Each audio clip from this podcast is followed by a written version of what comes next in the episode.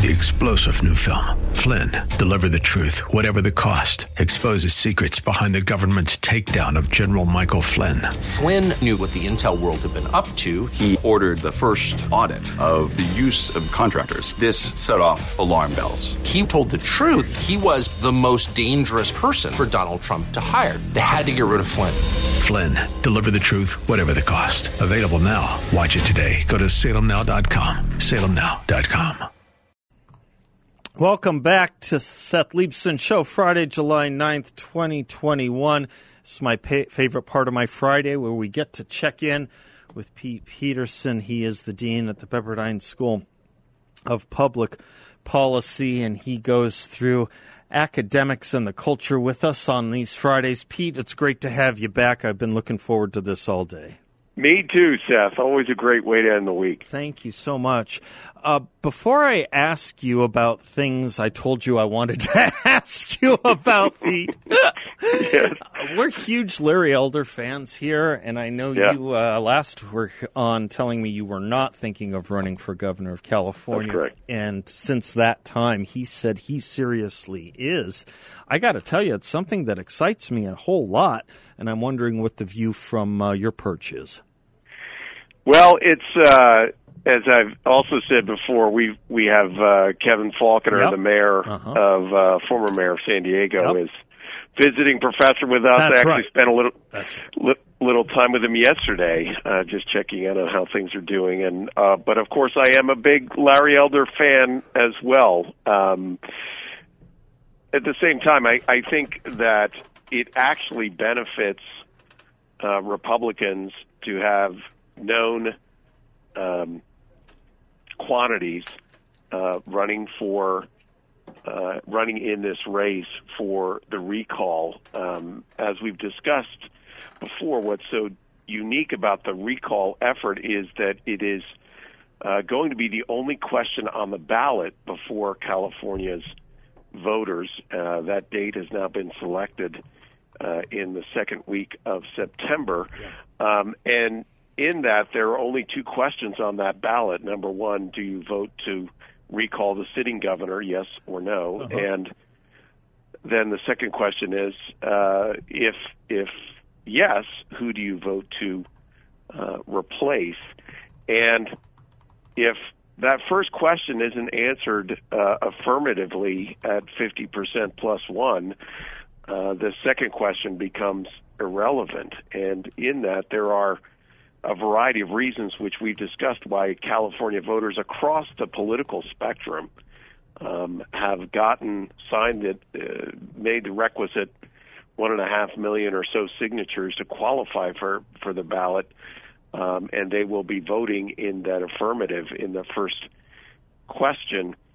But there are people that will turn out to vote only if they see a uh, a name on that second ballot question that will prompt them to make that recall decision. I And- totally and- agree. I think that's exactly right. So whether it's a Kevin Faulconer or someone like Yep. Larry, they need to see what the alternative potential is, don't they? That's right. Yeah. That's right. And so, while again I'm I'm supportive of of Kevin's candidacy, I'm a huge fan of Larry. I think to the broader issue of the recall, Yeah. more known, credible candidates running uh, on the Republican side, and of course all the names will be in the hopper, so to speak, together for that second question. Um, the better it portends for the recall effort. One of the, uh, if I can switch just a little bit, Pete, one Mm-hmm. of the things I love about you is you bring up names I haven't thought about in 40 years.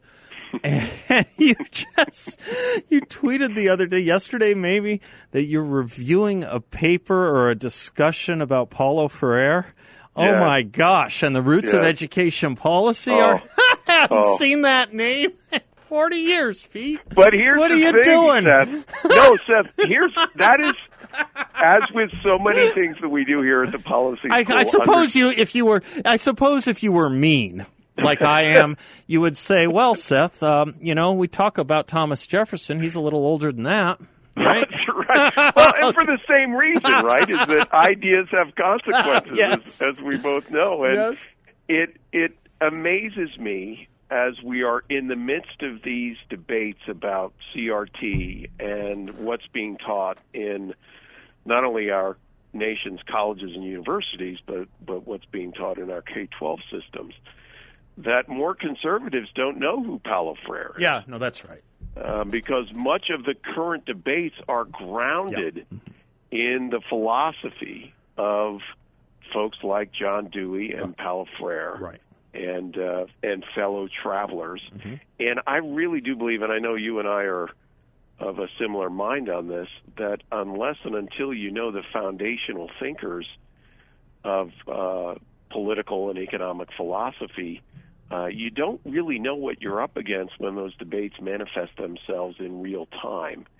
And so, yeah, that's why we're we're putting together a new four-part video series on these foundational thinkers in, in educational philosophy because they couldn't be more relevant. Um, you're the only ones doing it that I know of. It's a great thing that you're doing this because I don't think people quite grasp. It's not their fault. There's been a lot of confusion, mm-hmm. Right, and a lot of obscurity, but I don't think people quite grasp the intellectual roots of this pro- progressivism in our education, how deep it runs, how long it's been around. It has, and so you know, Freire Freire would be the he's a Bra- Brazilian yeah. educator, yeah. Uh, political philosopher, yeah. and wrote an important book that is taught today in many schools of education called Pedagogy of the Oppressed. Right. And it's in that book and many of his other writings that he views and describes education as really as a means of preparing activists um, that the status quo almost ipso facto needs to be changed. And so education is a way of preparing activists to overturn the past. Mm-hmm. And how relevant yeah, yeah, no, perfectly so. Perfectly yeah. so. I go blue in the face quoting these things. Uh, notes on Feuerbach that the point of a yeah. philosopher has been to understand history. Now it's to change it. Um, yep. Freire, uh, let's take him for a second, if memory serves. It's been a while, as I say. It was fun to see you mm-hmm. bringing up um, his his his work um, and and trying to understand it. But uh, uh, uh, if memory serves, he wasn't just an influential educational author or pedagogist or what have you. He he was more than than a Marxist.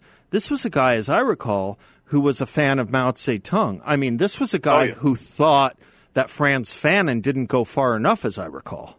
No, that's right. That's right. No, he was he was definitely supportive of the communist and Marxist revolutions uh, that are, were happening around the mid 20th century, and again grounded in that perspective that um, activists and revolutionaries that it was frankly the job of education uh, particularly elementary school education, to be preparing these future revolutionaries because that really is what was necessary. Life was about revolution, politics were about revolution. And so, again, anything about history or tradition or the past that could be seen as positive, grounding, connecting one to another uh, needed to be overturned.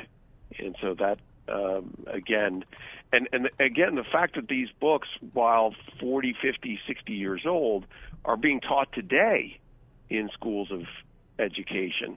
Um, but again, I, I don't think most conservatives, much less most parents, understand that what's happening in their classrooms now really does grow out of these philosophies and, and view of what education is for. Uh, which is maybe curious as to why I, uh, some of my listeners, as to why I spend so much time on it, and I'll tell you why. Because if you spend enough time exposing this stuff, as I've been doing for a very long time, Pete, mm-hmm. when people say, "Well, what should I do? What should I do?" I've, I've, Bill, my producer, anyone who knows me will tell you, I've always, my first answer is always, always, always run for school board. I can't tell you how delighted I have been to see the last two, three months of parents engaging in school board activity whether it's yep. showing up, whether it's running, whether it's speaking literal truth to power. Uh, this is where the change in America is going to take place. This is where the revolution in America has taken place. Well, and again, once again, Seth, you know, the, the conservative focus and some might call this the, the branch of what is what is known affectionately as conservatism Inc., Uh-huh. has been focused on federal and national politics. That's right. That's right. But as we've talked about so many times, really where the issues are being uh, discussed, debated, finalized that affect our everyday lives are in school boards Yep. and city council meetings and state capitals. And I think if there's been any benefit to COVID, it's been that Yep. growing realization by Americans Yep. that policy is happening at very local levels. You bet. Yeah, it woke a lot of parents up, hopefully creating a new kind of better wokeness. I'm Seth Leibsohn. He's Pete Peterson from the Pepperdine School of Public Policy, publicpolicy.pepperdine.edu. It's a different kind of school, as you can tell. Who's on their faculty? People running for governor to replace the current governor. That's who's on their faculty. You want to learn public policy from the movers and shakers? Pepperdine School of Public Policy. I'm Seth. He's Pete. We'll be right back.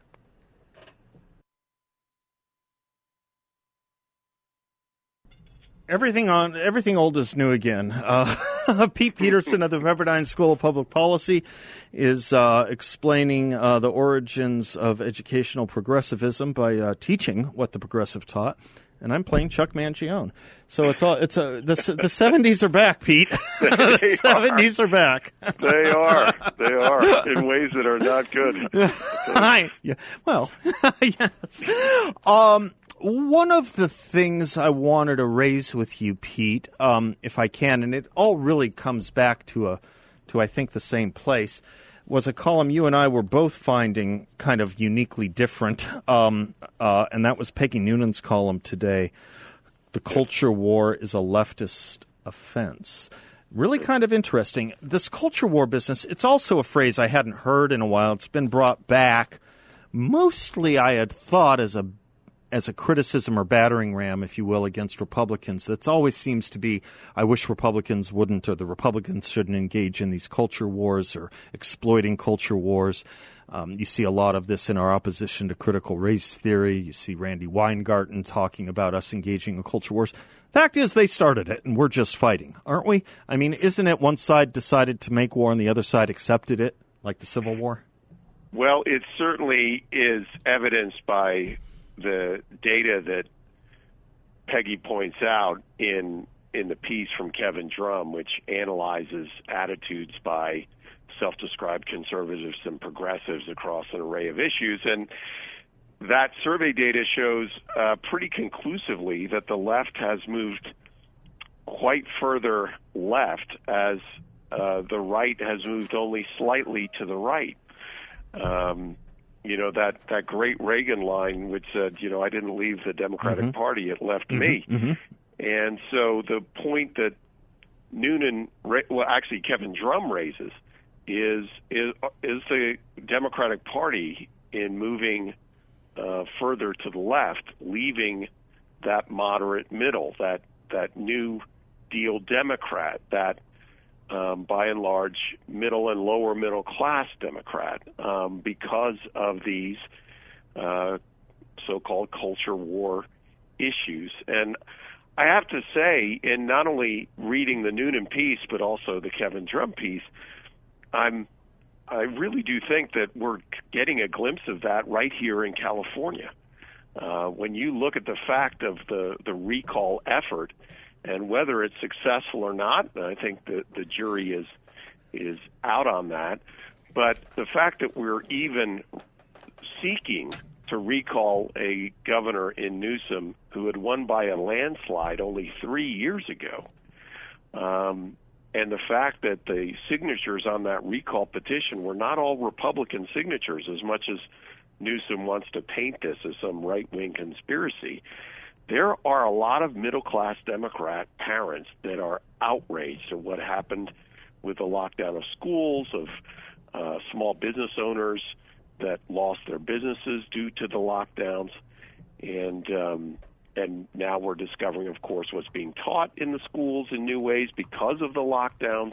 I think all these factors are contributing um, to what Noonan surmises is a possible tectonic shift in the coalitions of the two parties. And I, I think we're seeing some of that right here in California. I wonder if there is a racial component that might favor conservatives too, Pete, in this sense. Um, so California's put New- California's put Newsom in office by a landslide three years ago.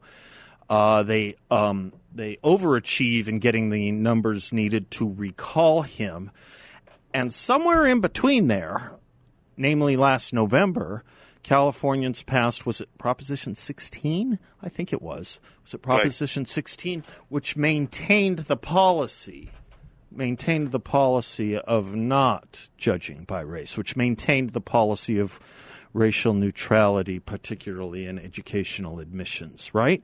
There's That's something right. going on under the what is it under under uh, the, there's something going on in California, and it's not always clear to me that it's um it's it's it's it's gold it's gold brick leftism.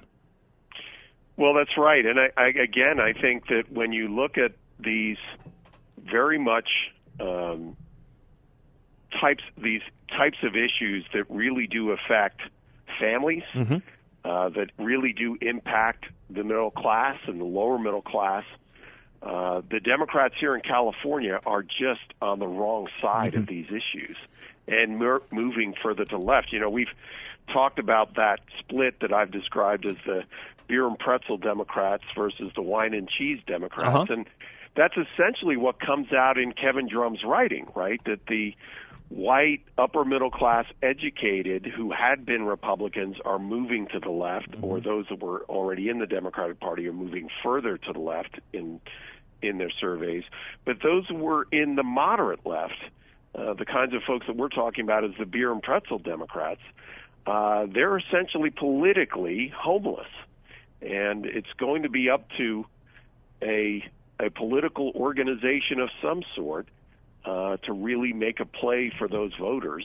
Um, but I, I, see those as being increasingly uh, available, if you will, here in California. How much of a determining factor in the potential change of leadership is um, is based not on the political homeless but the literal homeless? Mm.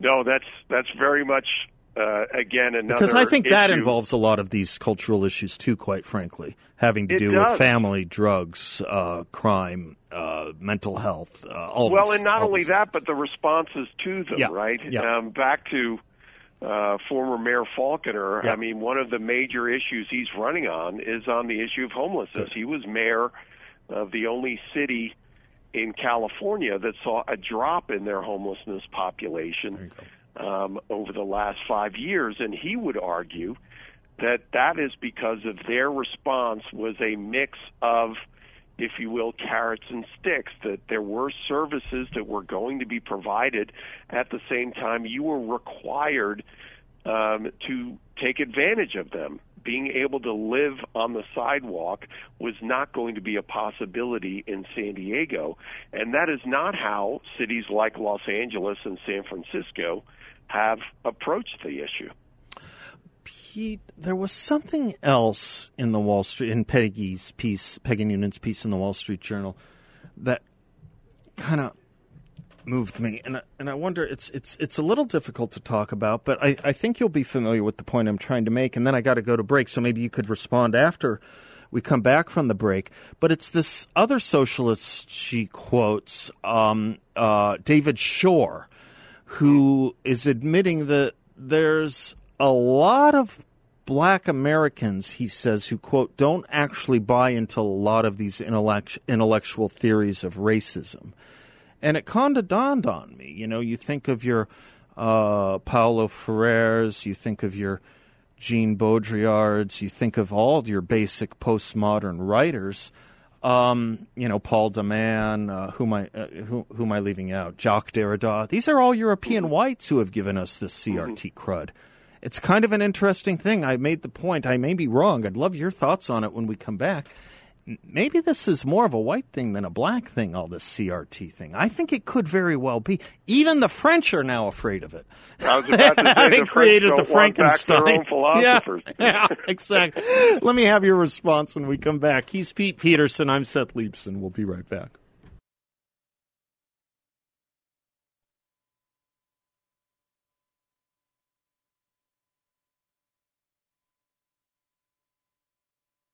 Welcome back to the Seth Leibsohn Show. Such a treat on Fridays to have Pete Peterson with us. He's the dean at the Pepperdine School of Public Policy, one of my favorite academic institutions. He's one of my favorite academics. Pete, I was I was raising a question. It's a little difficult, but maybe you can appreciate where I'm coming from. That uh, in this Peggy Noonan piece we're talking about in the Wall Street Journal and the Culture Wars, she quotes quotes a socialist, a David Shor, talking about certain blacks that don't actually quote don't actually buy into a lot of these intellectual theories of racism. They often have a very different conception of how to help the black or Hispanic community than liberals do. And I was just thinking, with you know a few exceptions here and there, a lot of this, you know, comes really from the critical studies that were handed to us a generation before Derek Bell, Jacques Derrida, Paul de Man, jo- jo- jo- Jean Baudrillard, Jean Baudrillard, um, Paulo Freire. These these are all as white and European, Brazilian as you can get.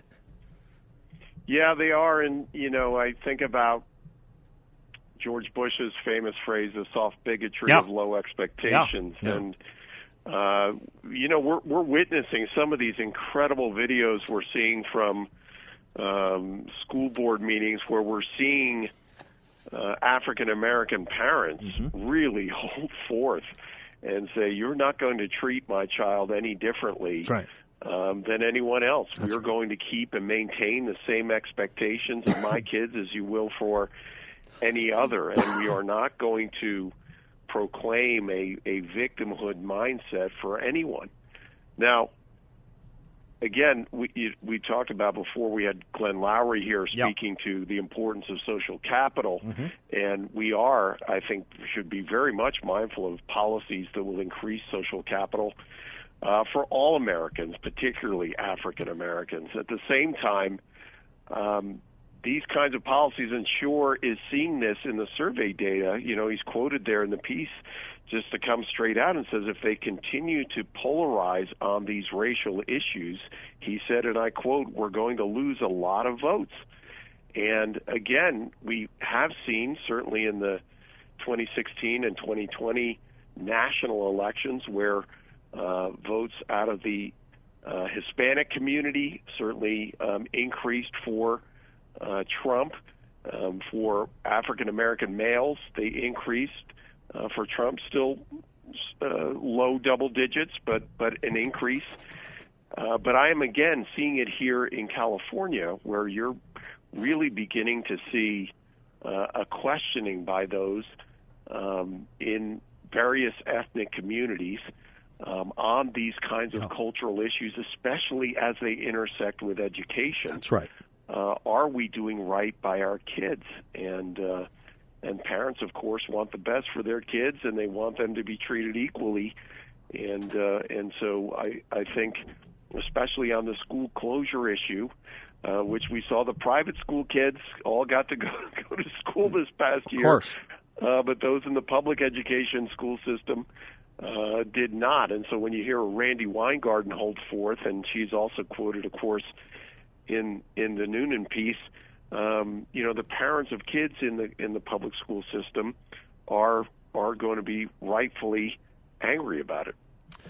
Yes, that's right, Pete. And think it, it, it just it, it makes me think a little bit back to the early and mid '90s and what we might call the school choice wars. Uh, he's now on our state supreme court, but back in those days, uh, Clint Bolick at the Institute for Justice realized a long time ago that the people suffering the most without choice were uh, generally persons of color in in urban and urban communities, and he worked very hard, particularly starting in Chicago and Milwaukee, as I recall, working with minority parents to clamor for school choice. And the thing I learned about this, listening to all these parents who were pulling their hair, hair out for better education options for their children, you know, the refrain we kept hearing, I kept hearing, uh, from a lot of these parents is we just want the good stuff. We just want yeah. what the what what the kids in the AP classes are getting. We just right. want to get what the white kids are getting. That's all they wanted. They, they they were not asking for some kind of special, weird, odd European Harvard Law School subtextual education that wasn't going to help with anything except you know some PhD thesis. They just wanted a damn good education. That's all they cared about. And That's boy, right. the pushback, you know where it came from? I got to do this other break. I'm sorry. Pete. But the pushback was from white liberals. Yep. wasn't black liberals, it was white liberals. It's a really sad situation. And that's why I think it's all about education, which is why I think it's all about the culture. I'll get your further thoughts when we come right back. I'm Seth Leibsohn. He's Pete Peterson. To check out what they got over at Pepperdine School of Public Policy, check them out online at publicpolicy.pepperdine.edu you. We'll be right back.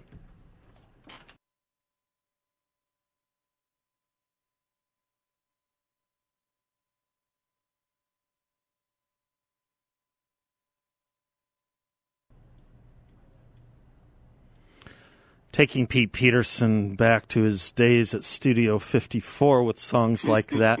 You know, Pete, Pete, we um we don't plan what the commercials are. It's all on a rotation, and you probably heard, as I heard, Hugh Hewitt talking and promoting uh, Lanhee Chen, who's running for yes. office in California. It dawned on me he's one of your boys too, isn't he?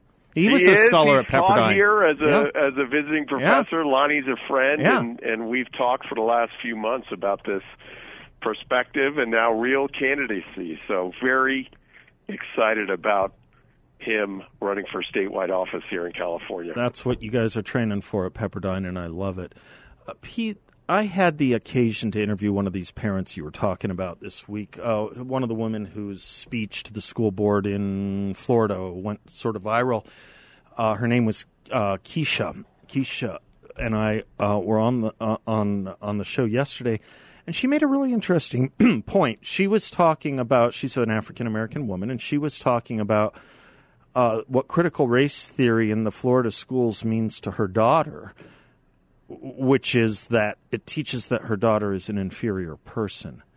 That's what she said. We are teaching that there are superior and inferior races here, and the damage that that will do to my children in the future is incalculable. And it had me kind of in memory of one of the parts in Brown Board of Education in 54 was actually about the psychological effects of segregation.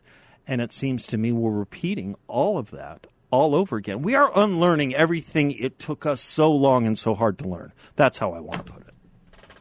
Yeah, I think you're absolutely right, Seth. Uh, and, again, we, we are looking for equal treatment, and uh, that very much is is what is at stake here in this debate about what's being taught in the schools. And as we've talked about before, you know, COVID not only became an issue in and of itself as it relates to education because of the closing of schools, particularly here in California, but it also provided this opportunity for parents to get new insights into what's actually being taught. Yeah. Yeah. And so there it was this this double-sided element to it that I think we don't yet know. I was speaking just this morning to a a leading education reform activist, uh, uh, activist and, and policymaker, and uh, she said we don't yet know what the landscape is going to look like in the fall as far as students actually reporting to public schools. Uh, the growth of the homeschool movement, you can't imagine another set of circumstances that would have prompted more parents uh, to to consider or reconsider uh, where they're sending their kids in the fall. And uh, I think we're going to we're going to see some amazing data coming back to us in September about what those enrollments actually look like. Well, what's interesting to me about that point, Pete, and I hope you're right, by the way, Um, but what's interesting me uh, to me about that is the aggressiveness which over the last two weeks you saw the large, large, the two large te- national teachers unions engage in. First, the NEA. and then Randi Weingarten this week with the American Federation of Teachers pushing so hard on this stuff and so aggressively. You can always count on Randi to be a little more aggressive than the NEA, and she certainly was calling these parents bullies. Um, and of course, us cultural warriors. I thought it was odd how much they doubled down on this stuff, but I think it might be in context to their greatest fear, which you just outlined, which is come September what are they going to do with shrinking membership and shrinking students? Yep. Shrinking because of them. Right, and of course, so much of school funding relates Yep. uh, is Right. is designated on a per student Right. basis. Right. right. that the funds that come out of state coffers or local coffers are are really uh, contingent on uh, the the number of students that you enroll, and you know to that point, you know I think that there are uh, we're we're going to see some real creative moves made on the parts of parents in accessing uh, new online curriculum that's that may be provided outside of the district, but is in keeping with where the parents are, either from a content perspective or a faith perspective. And frankly, I think what many of these uh, education leaders fear the most is, frankly, civic engagement, Of course. citizen involvement, Of course. and Parental involvement, right? that's right, Yeah. and that can happen in a number of different ways. Yeah. You know, it's not just at the school board meetings; it's actually parents stepping forward and, when possible, saying, "You know, I'm going to do this." Or I'll stand in the classroom if the teacher is afraid to because of COVID, right? There's any number Right. of things. I always thought, by the way, I've always said the, f- you know, there, there's three or four or five criteria I use to judge whether a school is good or not. The first one is always how much do they welcome parental input. That's always been my house. In Yep. other words, how secure are they in their own feelings and views of pedagogy that they're willing to welcome constructive uh, help or criticism from the real experts who are the parents. No, that's a great criteria, Seth. And I- and the I- Randi thing is so opposite that. It's so odd because she's talking about the curriculum as as as as as theirs. I don't know Yep. if you saw it's a very odd speech. It's as if the parents aren't a factor at all. It's as if there's such a paternalism between the teachers union and the purpose of their jobs, which is to teach children, that they want to they, they think that the children are theirs. They don't think that the parents you can't you can't escape well, that from reading that her take speech. us back to? Yeah. Does, that takes us right Yeah. back to to Dewey Yeah. and Freire. Right, right, right, right. That they that, that these are not your kids. Right. These are these are kids that need to be shaped. That's And right. Parents and tradition and faith and those kinds of things that hold students back from their real identity. That that needs to be taken away and and now inculcated in new ways uh, by education systems. So once again, these these foundational thinkers as it relates to education. I mean, that's Weingarten is essentially channeling Dewey and Freire when she has that perspective that the kids are ours. Yeah, yeah. There's a reason the kibbutzes or the kibbutzim in Israel don't exist anymore because they tried Hmm. this. Didn't work. You take kids away from their parents and you make them a, a you know a proxy or a or a, a, a paternalism of the state. It doesn't work. Right. People end up That's not right. liking that. Not here in America anywhere anyway, and certainly not in France now that they've unleashed this Frankenstein. Pete Peterson, thank you for being such a tonic. I appreciate you so much. Great to be with you, Seth. God bless you. We'll talk soon. I'm Seth Leibsohn. We'll be right back.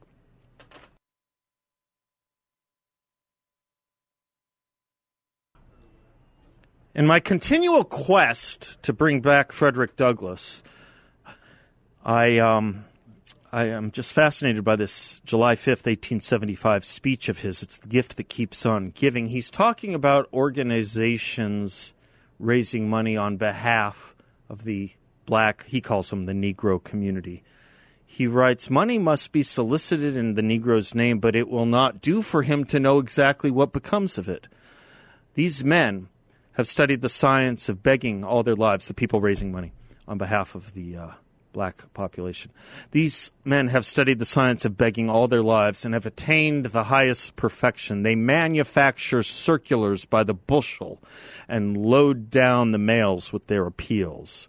They have got the names and addresses of all the giving men of the country. This begging class is mainly composed of broken down preachers without pulpits, lawyers without clients, professors without chairs, editors without journals, and the like. Men who fail in everything but managing money given for the benefit of the black man. In order to obtain revenue to carry out what they call their work, they draw the most distressing picture, picture of the black man's character and condition.